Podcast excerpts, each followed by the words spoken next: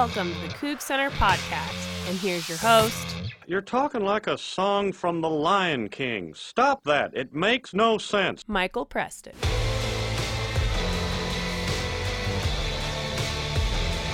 Neil Lawson from the Spokesman Review going to join us here in a little bit to talk about the Washington State fall camp and how it is going and what questions remain unanswered. Most of them are in the secondary.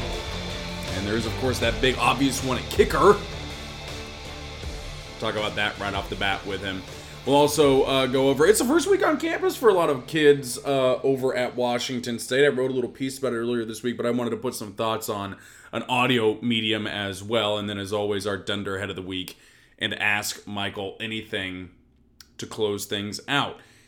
But as as we will talk about with Theo here in a little bit, I mean, this is this is the time of year where you really start getting into the minutia of fall camp and back when I was covering the team, uh, when Paul Wulff was the head coach, this was just kind of the time where things got kind of really boring.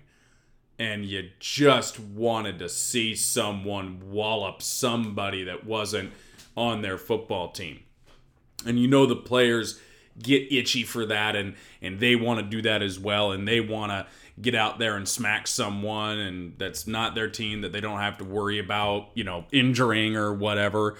Um so yeah i mean i i think it's it's you know again we're getting to that time of year where you just want to see some damn football get played. And unfortunately this is the penultimate week uh, that does not feature a game at the end of it. Of course they'll go through practice next week without a game at the end of it. But then luckily, uh, you get one on the final day of August. So for now, what you're doing is you're kind of really reading into all the practice reports. Theo's been doing an excellent job from Lewiston and now Pullman.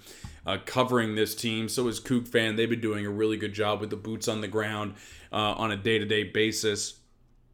And really, what it comes down to is you're still seeing a lot of shuffling uh, in the secondary. You've got Skylar Thomas and Marcus Strong on the sideline for Armani Marsh and Derek Langford, as Theo pointed out yesterday.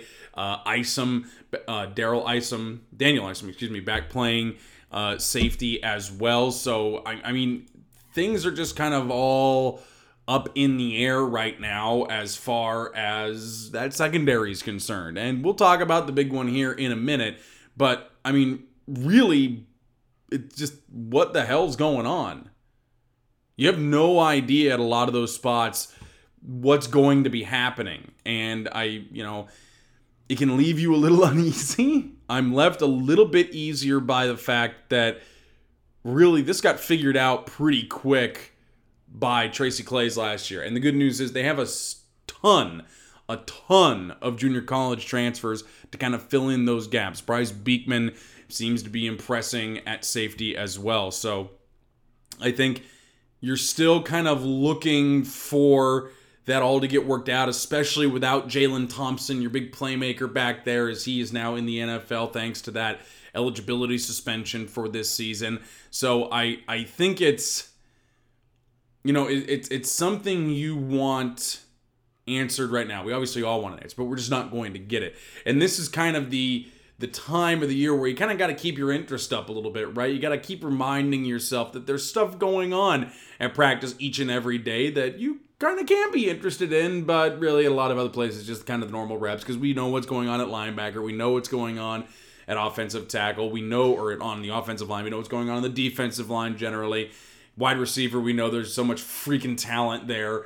Uh, that it's it's hard to quantify there being uh, more at any point, arguably, uh, in Mike, actually not even arguably Mike Leach's tenure at but maybe in his tenure as a head coach, uh, even including those Texas Tech teams. Though I don't think there's a number one receiver quite like Michael Crabtree uh, on this team. We know what's going on at running back, so really that last question that you have is at the all important quarterback position for this football team, and I think you've seen over the last couple of days of practice, everything we've seen and heard is that really now it is Gage Gubrud and Anthony Gordon.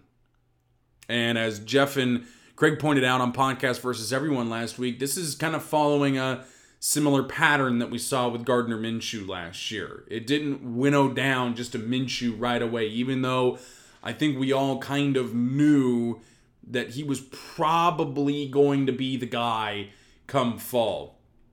And I, I think it's probably the same case here where you know that, you know, in all likelihood, Gage Gubrud's going to be the guy. And if what's happening is that Anthony Gordon is pushing him in practice and and making him watch more film and making him practice harder and making him work harder at being that number one quarterback, then that's probably a good thing, right? I mean, you know, Anthony Gordon may never see the field except in mop up or, you know, God forbid, an injury to the number one quarterback this year. But Gage Gubrud, we said this last week, he doesn't come to Washington State without at least, uh, well, you're probably going to be the starter, but we need there to be a competition for the job. But you've probably got the upper hand type promise from Mike Leach and this coaching staff. That just doesn't happen. The kid had options. He could have gone to Utah, where Lord knows he probably would have been the best quarterback on that roster right away. It, it, I'm almost certain he would have been like if there's one thing Utah has not really had the last number of years, talking four or five years, has been a good quarterback. They had Travis Wilson, who had like a good season, and that was about it. So, I, if, if you go to Utah and you're Gage Gubrud, you probably round out that team almost perfectly to be, you know, 11 and 1 or 12 and 0 through your Pac 12 schedule and your non conference schedule. But you come to Pullman because you want to play in an offense with the weapons that Mike Leach is giving you in the, you know, without James Williams, of course, you, you commit before you know he's leaving but you still got Max Borghi. You've got Deon McIntosh back there, the former running back from Notre Dame. You've got just, I mean, a literal stable. It looks like the wide receivers, you could literally, it's like going to Churchill Downs and it's just looking at every horse running in the Kentucky Derby. There are, there are the odds on favorites, but like anybody could go out there and win and be good on any day. This is a horrible analogy, but I, took it further than it needed to go, but you wouldn't be listening to this show if I didn't do that. Gage Gubrud legitimately has, there are 12 to 13 guys on this team that could start at receiver. There are, I, I mean, it is so hard to wrap your head around that, that at X, Rodrick Fisher is the third best player. And he is obscenely good at what he does. It, it is really hard to get your head around the quality of receiver this football team has right now. That you're just having to find space for Kassidy Woods out there because the kid's gotta play. And at 6'4, 225, he's gonna play inside. Uh, that doesn't happen. I mean, that that's why you talk about him being a modified tight end because that that's really what he is. That's as close to a tight end as you're going to come to in this offense. And that is why Gage Gubrud come here comes here. And I think that's also why, even though Mike Leach won't say it publicly, he is still the odds-on favorite to be the starting quarterback. It's kind of the same situation we're in last year. You got you can't say publicly or even privately for that matter. You can't just tell Anthony Gordon that, well, you know, forget it, dude, you're not to start. And even if Anthony Gordon, you know, has that inkling in his head, you know, we've all been in a situation in life where we think, you know, this probably isn't going to go my way. But because you don't know for sure, you keep going and you keep trying. And I, I, I, this, this is nothing more than a gut, and you know we abhor gut feelings around here. It's nothing more than a gut. But if everything is even, and Gage Gubrud and Anthony Gordon look the same in this offense, passing wise, a day before the New Mexico State game, the job probably goes to Gage Gubrud. Because of what he can do with his feet, because of his experience playing college football. And, you know, as we said last week, you actually have, unlike Gardner Minshew, who came in here having a very mediocre, I think he would admit, a very mediocre collegiate career. Gage Gubrud threw for about a billion yards his sophomore year. With some NFL quality wide receivers, but there is a history there, and you can see that it has happened before with him. And Anthony Gordon does not have that. So, at least from an experience standpoint, that again, if all things are even, the job probably goes to Gubrud. Now, I'd love to see both of them in the first two games of the year because you're playing a team in New Mexico State who is awful, and you're playing a team in Northern Colorado who is uh, it it is levels of bad worse than New Mexico State. They're probably one of the worst teams in the FCS this year. Voted to finish last by a long way in the Big Sky. Now I know yes, we've heard that before. Another team has done that before, but let's just just come on, come on. This team knows to take everybody seriously now after that. So I I, I think that you know, and th- this is just going to be the hot topic even up to game week because we don't know for sure, even though we think we probably do know. And Mike Leach is the master of saying a lot, but also not really saying anything at all because he has a law degree, so he's very good at doing this. So there is going to be intrigue there. There will continue to be intrigue in the secondary, but really, I mean, I keep absorbing everything Theo is reading or writing for the spokesman because it's excellent. CougFan's doing a great job uh, covering the team day to day as well. I wish I could be there, even though I remember how hard it is, how difficult it is to find anything interesting going on at this point in camp if you're covering the team. But that really, we're going to find out a little bit about the secondary. You're probably going to see the quarterback competition winnowed down to Gordon and Gubrud. Gubrud? Gubrud? Whatever. Gage. You're going to see it winnowed down to Gage. And that that is about where we are in terms of where things could really shuffle around at this point. There's going to be an injury or two. Nnamdi Oguayo is hurt again, and that's just kind of a that's just par for the course. We'll also see whether Jamire Calvin can make it back in time for the season. Uh, Theo is going to talk about that a little bit as well.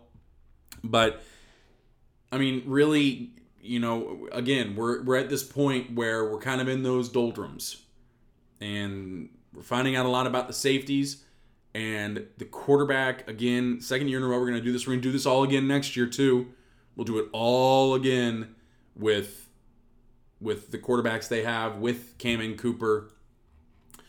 Uh, with Cammon Cooper, with John Bledsoe, if he's good enough, with Gunner, Gunner Cruz um, as well. We'll do it all again with them and a decidedly younger group of quarterbacks. But that is where we are at in camp right now.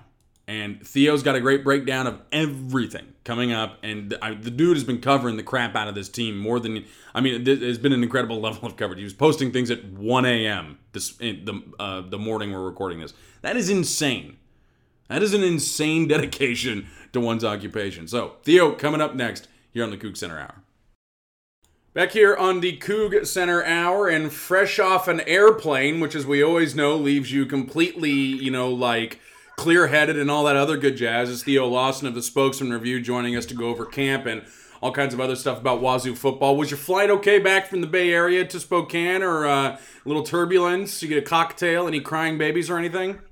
No, the, the, the, flight itself was pretty smooth. You know, just just other than the fact that, that it was at six in the morning, so so I had to leave my place at around four thirty in the Bay Area. Ooh. Got to the airport around five, and so it has been kind of a long day. And I get to get to go home for, for a little bit, shower up, freshen up, and then uh, and then uh, drive out to Pullman for, for practice number what I think it's ten or eleven right now. Whatever it so, is, we're, uh, we're yeah we're in the middle of the doldrums of camp. I think at this point for I, you guys. I think I stopped counting after uh, after five. So we'll, we'll, just say we'll just say practice number ten. There you go. Uh, at least they're back up from the uh, microwave of Lewiston to the slightly less warm microwave of Pullman.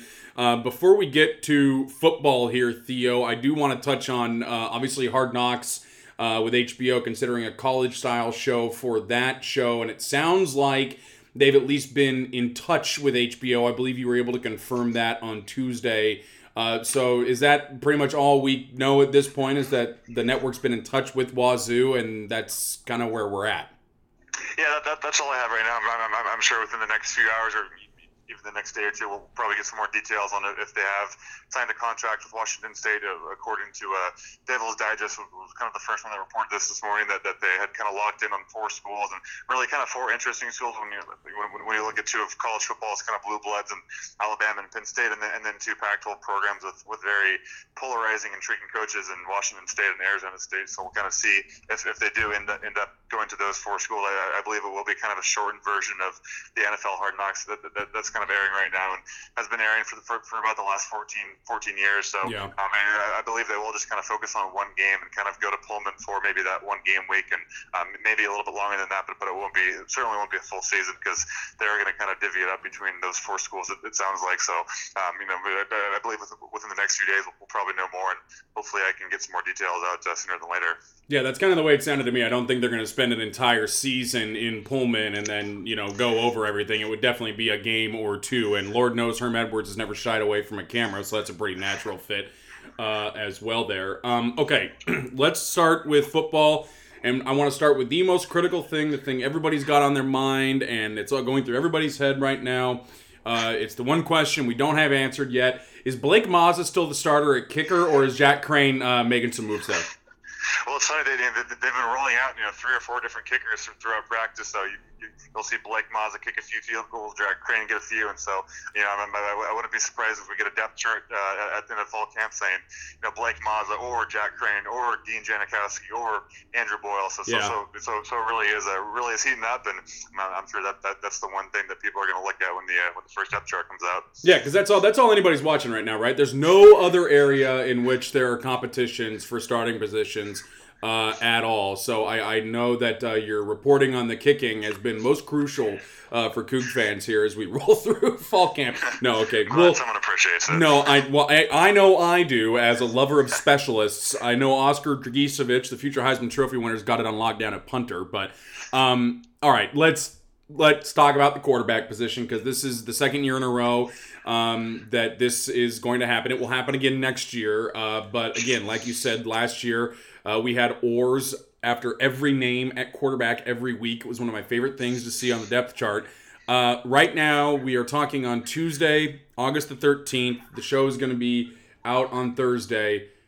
Who's in the lead right now in terms of you know everything? I know you haven't been in practice the last few days. You've been in San Francisco enjoying some time off, but who in your mind has the lead right now?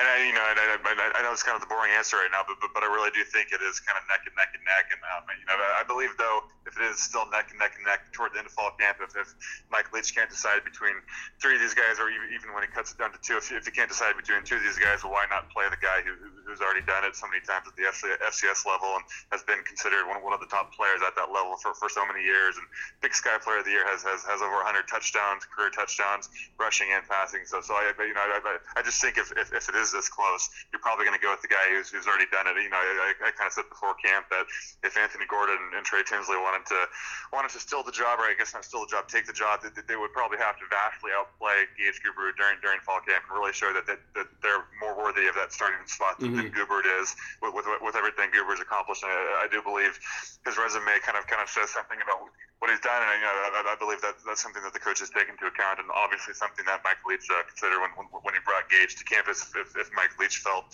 really solid about the two quarterbacks they had, they, do have two redshirt seniors who, who are pretty experienced. So, so I, I believe if, if he felt good about those two guys, you know, he, he probably doesn't need to bring Yeah. in another transfer, and he probably feels good about the depth chart. So, so if he felt like he did uh, need to bring in someone, add add, add some some some more depth to the to, the position, and add, add someone who, who's already done it and can kind of step in and, and handle hand, handle kind of in game stuff that the other two guys haven't haven't had to handle yet. So Yeah. uh, well, well, well, I believe that all three have kind of been at been at an equal playing level throughout camp. Gage Gruber, you, you just kind of see some of the stuff that, that he did at Eastern Washington as far as extending plays and things that that, that, sorry Gordon and Tinsley just, just just can't really do. And so so you know I mean I, I believe it is kind of equal right now. But like I said, if, if it is equal in another week or two, I believe I believe Gubert would have to be the guy. Mm-hmm. there's no chance that you know I, I, I know what excuse me that you you know I'm saying it's equal right now and I, every time we read your practice reports it seems that way somebody's got the lead on a different day there's no chance that especially given the quality of the first two opponents for Washington State New Mexico State's probably one of the worst teams in the FBS and Northern Colorado was voted to finish last in the Big Sky there's is there a chance that you think Mike Leach could play two quarterbacks in those games or is he just going to stick with his starter um, in each of those. Yeah, you know, I've, I've heard a few other people kind of float out that, that possibility too, and I, you know, I, I, I think there, there could be could be an opportunity to do that just because, like you said, you're not playing to uh, to Power Five schools the first two games. You're playing two pretty low, you know, one, mm-hmm. one pretty low FCS school, probably one of the worst FBS schools in, in, the country, New Mexico State, to open with. So I could see a situation where maybe he would want to try all three guys out against those those, those two opponents and kind of see who handles that, that those situations the best. And that guy might be starting against Houston when, when they are playing a, a pretty good uh, pretty good FBS team that, that, that probably can beat them on the road. So, mm-hmm. um, but but at, at, the same time, I don't think Mike Leach has ever been one to, to play two quarterbacks or to really kind of do that. I, right. I think he does like to zero in on one player. He's, he's, he's, done that as far as I know. So, you know since, since I've covered Washington State and probably before that, he's, he's, he's typically had one starting player, and I think I think he wants players to the receivers, the offensive linemen, the running backs to get adjusted to playing with one quarterback. Then you know, I, I, I think uh, I think if you play two or three guys, I, I think that kind of messes it up a little bit. So mm-hmm. um, you know, I, I believe he probably does want to lock in on one guy, but at the same time, granted, it is it, it is so close at this point that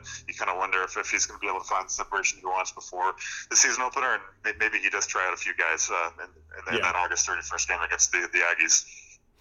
I want to talk. We'll talk about the other position that I, I think most folks, excuse me, again, are worried about uh, the most, and that's the defensive backs, the safety. I know Daniel Isom's been flirting a little bit uh, with starting back there. Uh, we've had other, you know, a lot of cornerbacks rotating in and out, a lot of safeties rotating in and out. The absence of Jalen Thompson has really. Uh, kind of been a highlight of camp and trying to figure out what's going on. I know Tracy Clay said last week they're not ready yet, but that's fine. They got plenty of time to get there. Uh, what have you seen from that group so far in camp? Because I, I you know, I know you don't need to assuage people's, uh, you know, misgivings, so to speak, but it seems like there's still a lot up in the air with the two cornerback spots and the safety spots.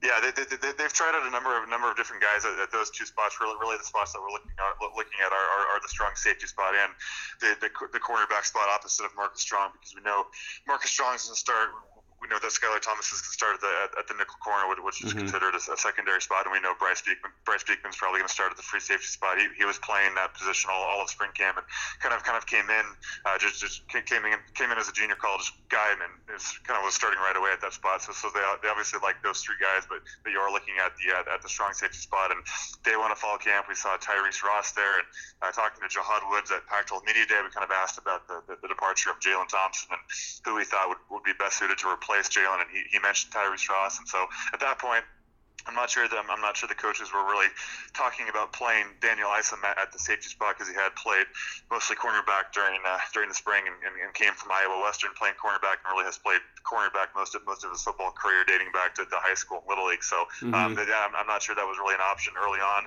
Then they kind of decided, okay, well maybe we can try him out at, at, at the strong safety and, and, see how he does. And he really performed. You know, I, I believe it was day four when, when they put him back there, and he he, he, he, he looked pretty good right off the bat. So um, he kind of became the guy. And, and you know, through the last couple of days, they have kind of rotated guys in and out. But but it really does seem like Daniel Isom has that, that spot locked down a little bit, and we'll kind of see what happens this week. But but I, I, I kind of believe that that he, he's he's going to be the uh, starting strong mm-hmm. safety there, and, and then probably probably a cornerback. You're going to have another junior college transfer, so that'll probably be three junior college transfers back back in the secondary with with with, uh, with Derek Langford playing the playing that corner cornerback spot. He's he's six foot two, so so has really good length, and that's something that they don't have on the other side with Marcus Strong. So I kind of I kind of foresee them playing one taller cornerback just because you did you know the, there were times last year when they, when they could have really used the the height yeah. of, of, a tall cornerback. At the Stanford game really comes to mind, and a certain uh, certain wide receiver. So um, you know I, I, I, believe if I believe if they have that length, they can kind of do a few different things as far as matchups and kind of switch flip flop things around. So so I, I believe uh, Langford with his experience, his high, uh, his athleticism, I, I, think he's kind of the top option there. But they, they, they do have some, some decent depth with uh, with George Hicks, who played last year, and then Ar- Armani Marsh, the uh, the Gonzaga prep grad. He's, he's a little bit shorter. He's, he's five eight, but, but he is pretty quick and kind of kind of is a guy who, who fears no receiver. So mm-hmm. you know they, they also like him back there. So I could see those three kind of rotating in and out, and maybe it, it'll it'll just kind of depend on the matchup. Yeah, uh, JJ Arcega Whiteside did some uh, disgusting things to the Wazoo secondary last year. Certainly, uh, right, yeah. yeah. did not did not go well uh, for them down in Palo Alto. The result was fine, but uh, Arcega Whiteside certainly made it difficult on him. Uh, I want to talk about I, I, think probably the best offensive unit on this team, Theo, and that's the wide receivers. It, it seems weird to say. Well, actually, it doesn't seem that weird to say that uh, you know there are eight spots on the depth chart, really, and there are twelve or thirteen guys that could legitimately occupy those spots right now. Is this you've been covering the team for a few years now? Is this has got to be the deepest wide receiver group you've seen there? But I mean, because Rodrick Fisher could be number three at X, and he's Rodrick Fisher, and he's been wowing everybody in camp.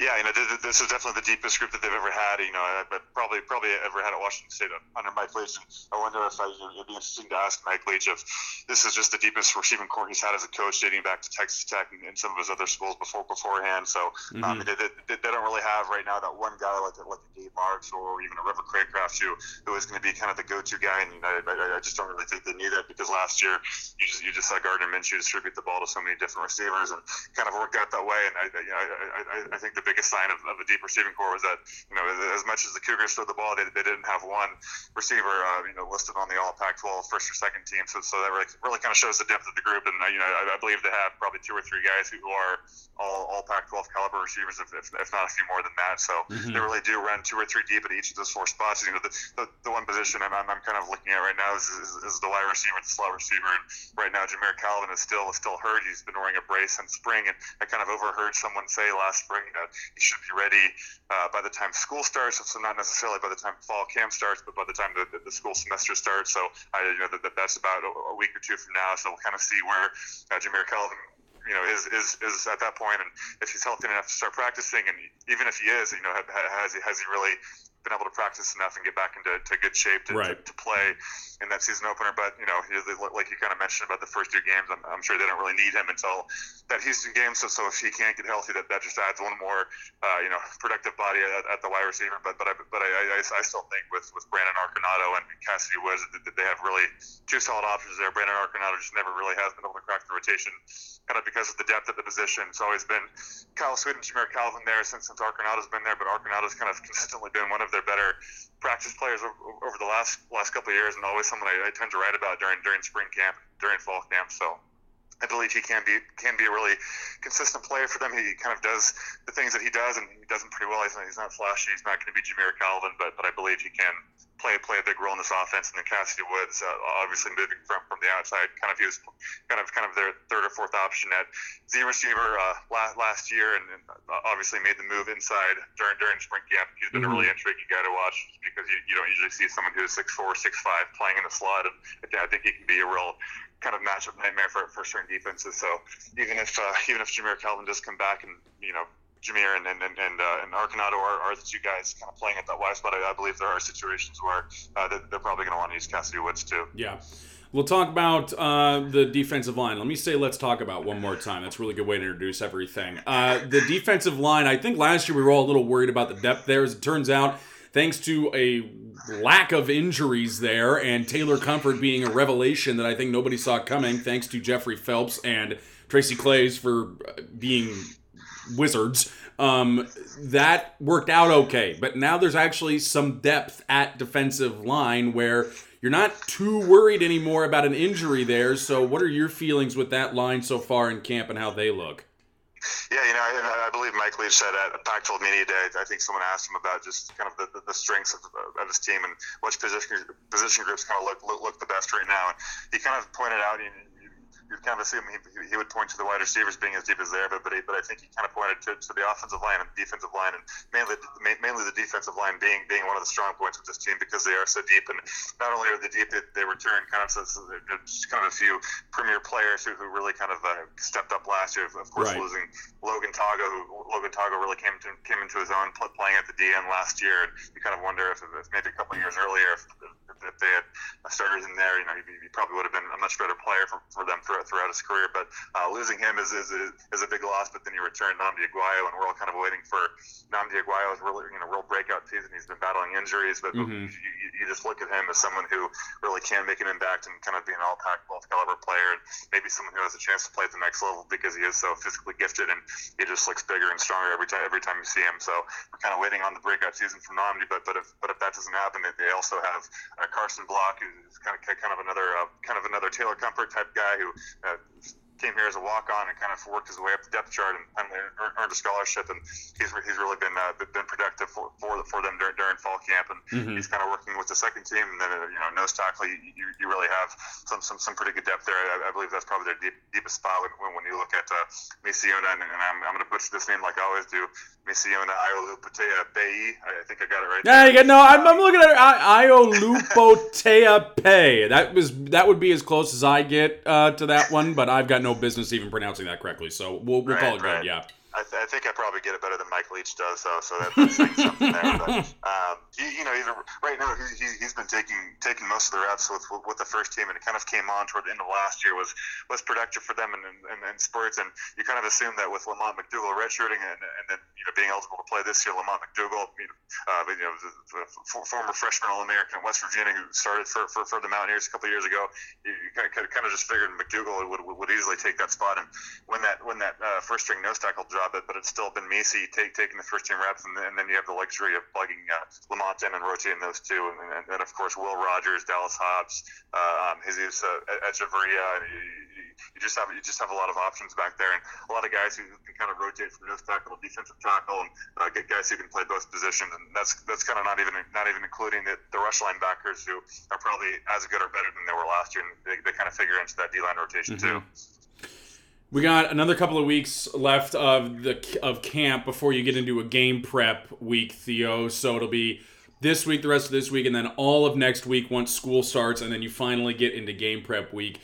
The feeling around this time of year is you probably just kind of get into the doldrums of camp, like we talked about earlier, where you know it's it's they want to hit somebody else. So, what kind of describe the feeling for me? I guess you know, as a reporter, you've seen this enough, but do these guys get a little more edge like in terms of their anger at this point? Because they just want to hit somebody and that development continue to occur because you know at, at this point it's it's kind of difficult for any of that to happen.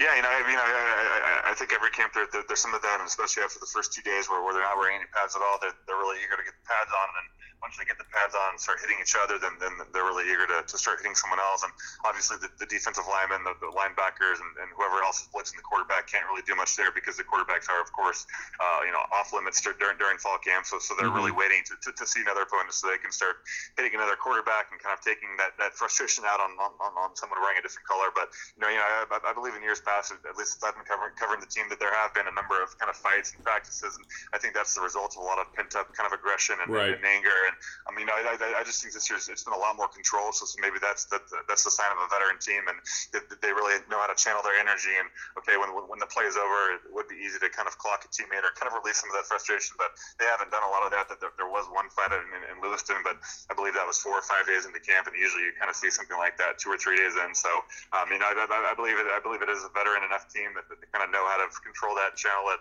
Um, Mike Leach talks a lot about, you know, he's, he's, he's okay with those things happening from time to time as long as they're not wasting wasting time and kind of taking away uh, time that, that, that, they could spend uh, doing other things and, and, getting other work in. So, you know, I, I, I, I just kind of get the vibe that this is a very experienced team.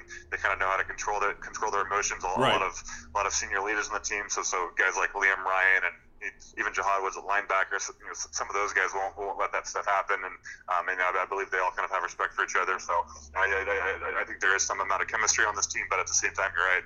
Um, any, any college football team in the country gets gets two weeks into fall camp, and, and they're ready to start playing someone else. One more week of fall camp, one more full week of fall camp next week, and then finally, finally, a game prep week. Uh, for Washington State. Theo Lawson's been there the whole time. He's going to continue to be there the whole time. The man flew home from the Bay Area today, and he's still going to get down to Pullman and do his dang job. So y'all better click on it and appreciate it. Theo Lawson for the Spokesman Review. Thank you, sir. Appreciate it.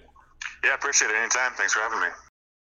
Back here on the Coug Center Hour, our thanks again to Theo Lawson for stopping by and taking 20 minutes out of his very valuable time. The man was in an airport coming back from San Francisco, and he managed to find some time for us, so we certainly appreciate his generosity there.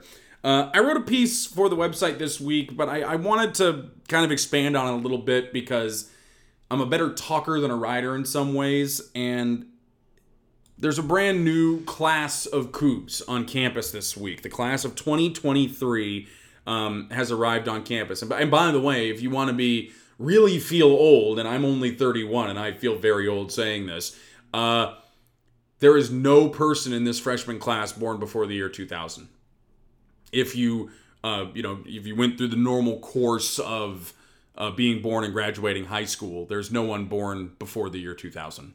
So feel old um, if you'd like. I know I do. Uh, but it, this is you know Pullman is a very hard place to come to. I think as a freshman if you have not had an experience of being isolated from your family before, if you've never had that experience of being away from the people who you love and care for the very most in the world. And I think, um, you know, although I was kind of prepared for it uh, my freshman year, it really and truly did not hit me um, until I got there. And it was a scary thing having grown up in Woodinville, which, you know, a lot of friends who grew up in Bellevue and in Seattle tease me that Woodinville is rural. And where I grew up in Woodinville, I mean, yeah, it was a little east of downtown, but my goodness, guys, I could still get to a Target in under five minutes. You know, I, I mean, it wasn't wasn't that far away from everything. We had a Barnes and Noble for God's sake. Do Barnes and Noble still have brick and mortar? I have no idea if they still exist in brick and mortar. But the point is, is that you know this this is not an easy school to go to and to adjust to it takes a lot of adjusting. It takes a lot to get used to that. I mean, it's really it's Pullman and Moscow, and that's it. That is all that is out there. It's 45 minutes to, to Lewiston. To Lewiston, which in and of itself is not that big of a city either. So you're talking an hour and a half to get to even kind of a big metropolitan area in Spokane. That is how far away you are from anything. And like I said, in that piece when the first time I ever went there as a junior in high school, we turned off I 90 and we got on that road. My mom, who went to Wazoo, I had to, I asked her, "Is this the right way?" And she said, "Yes." You just have to trust it. You have to trust that you're going the right way. You have to trust that you're going to get there. And it was a hard, it was again a hard adjustment period for me. But the really cool thing about Pullman and Washington State is that it just grabs you. And you, you can feel it doing that. You can feel yourself becoming more accustomed to being there. You can feel yourself over the summer breaks wanting them to be shorter and shorter and shorter so you can get back to Pullman, so you can enjoy these best four or five or six years of your life. And I, I want to try to impart that a little bit to any freshmen who might be listening, I hope you are, and I hope you're piping it to everybody on the fourth floor at Coman, room 404 forever. I, I want you to know that if this is difficult, it will get better. It will get easier. And I, I have kind of a I think it's a good analogy. I didn't put it in the piece because I couldn't think of a way to put it uh, succinctly and making my point. And frankly, maybe I won't hear either. But the TV show The Bachelor.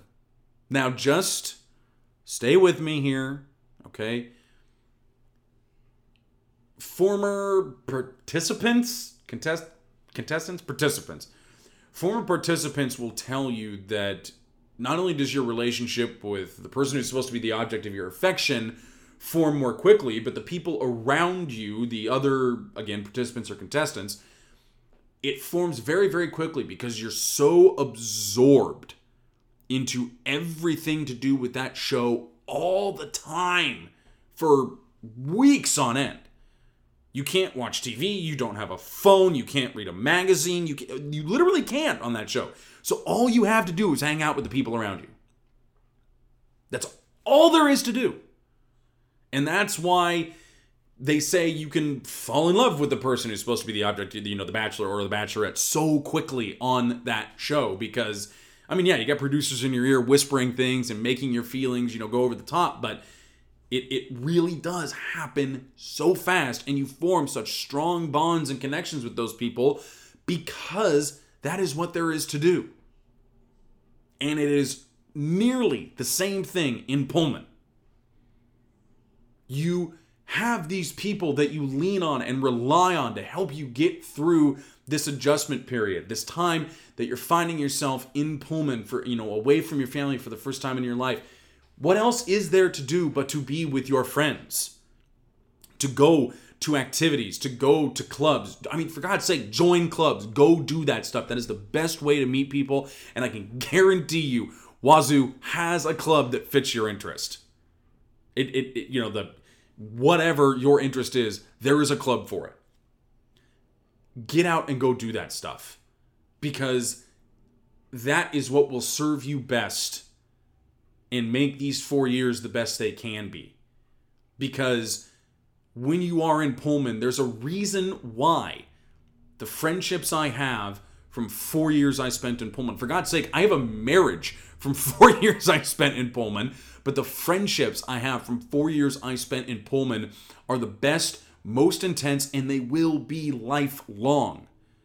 Because that is who, what we had to do, and the people who we were around in such an intense environment. And it was just, you know, again, yeah, you got your phone, and yeah, you can watch Netflix, and you do all this other crap, but what are you to do outside? What are you to go see? You're to go to football games. You're to go to the river. You're going to go on hikes. That's about it.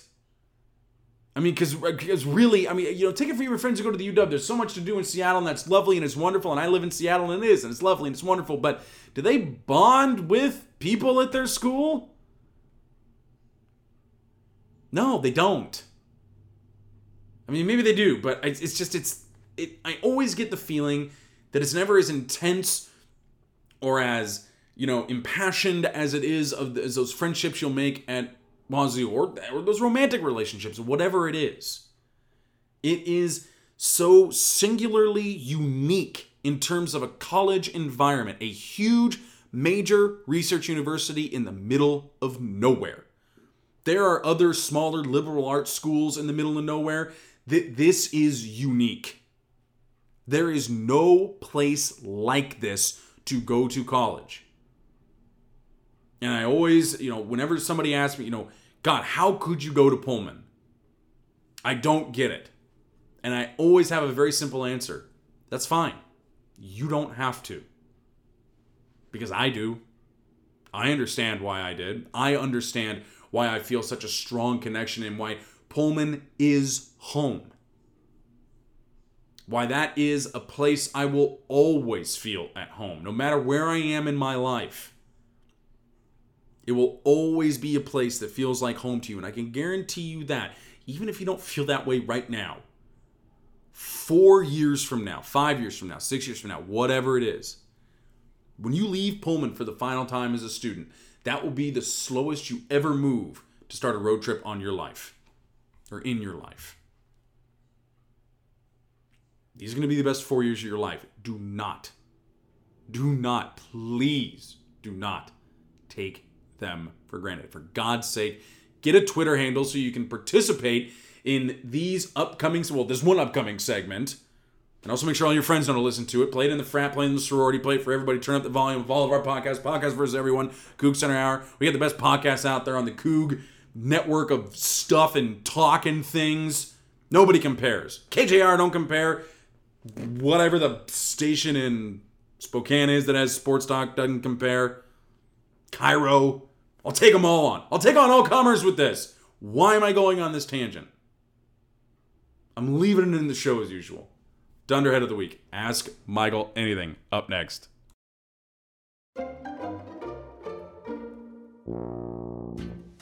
Dunderhead of the week time. And I want, uh, I'm sure most of you have heard of this drinking game that I'm about to go over. We played it for the first time at my wife's uh, birthday party last weekend in our backyard.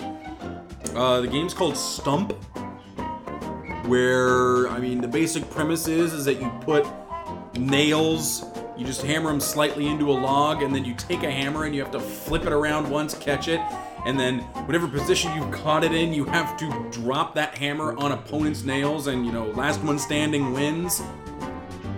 I had never played that before, and I, this Dunderhead goes to me because I now love this game so much. It is so fun to flip a hammer and try to hit nails and miss and have some drinks, and it's definitely a game you cannot play when you're like drunk but you shouldn't play it like stone sober, so you should play it like after four or five beers. Depending on like I don't know how tall you are or how much you weigh, but you know like enough to get like get you that nice like buzz, but not like drunk, because the potential for injury here is high, right? We had multiple people catch the hook on the back of the hammer that I name I don't I use it to pull nails. I it's called. I'm so unhandy around the house. It's not even funny.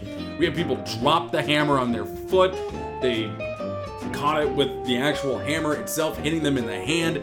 They missed and hurt their hand, you know, you know, like it stung their hand hitting the stump. But how did I not know about this game? Why did none of you tell me about this game before last weekend? Because now I want to bring a stump and a hammer and some nails to Pullman every game weekend, and I want to play this in the parking lot of the State Inn where we will be staying for most of the games. Or, ooh, no, we got upgraded for the parking lot, so I'm gonna bring a stump and I'm gonna put it down in our parking lot, and we're gonna we're all gonna play stump at my tailgate. This is going to happen. I'm committed to making this happen. I'm not so committed to making this happen, but I want to make it happen at least once. I have to play Stump in Pullman at least once. It just. Game fits a Coug tailgate too freaking well. Too well. I mean, like, right on. Just. It hits the nail on the head. Ask Michael anything. I'm not apologizing pun game was strong. I'm not even a father. It was well worked. Nail on the head. You did a good job there, Preston. Ask Michael anything time at Ben Wyman. Ben Wyman, what is your go-to karaoke song? Uh, "Don't Let the Sun Go Down on Me" by Elton John. It's kind of a weird pick, kind of a depressing pick a little bit. But if I don't do that, uh, if I'm trying to woo the misses, uh, "God Must Have Spent a Little More Time on You" by NSYNC. That's also a good one. Uh, and then I think man, those are that's really the two of them. I might go with Toxic by Britney Spears if I've had a couple of cocktails. Yeah. That I wasn't expecting that either. At Mr. Tommy G Man, Tom Gialinella, has Bill Moos rolled over Ernie Kent's contract yet? could, he would have probably. At Patrick Cornwell, P. Cornwell, 09, would you order HBO just for one episode of WSU Hard Knocks? Probably not.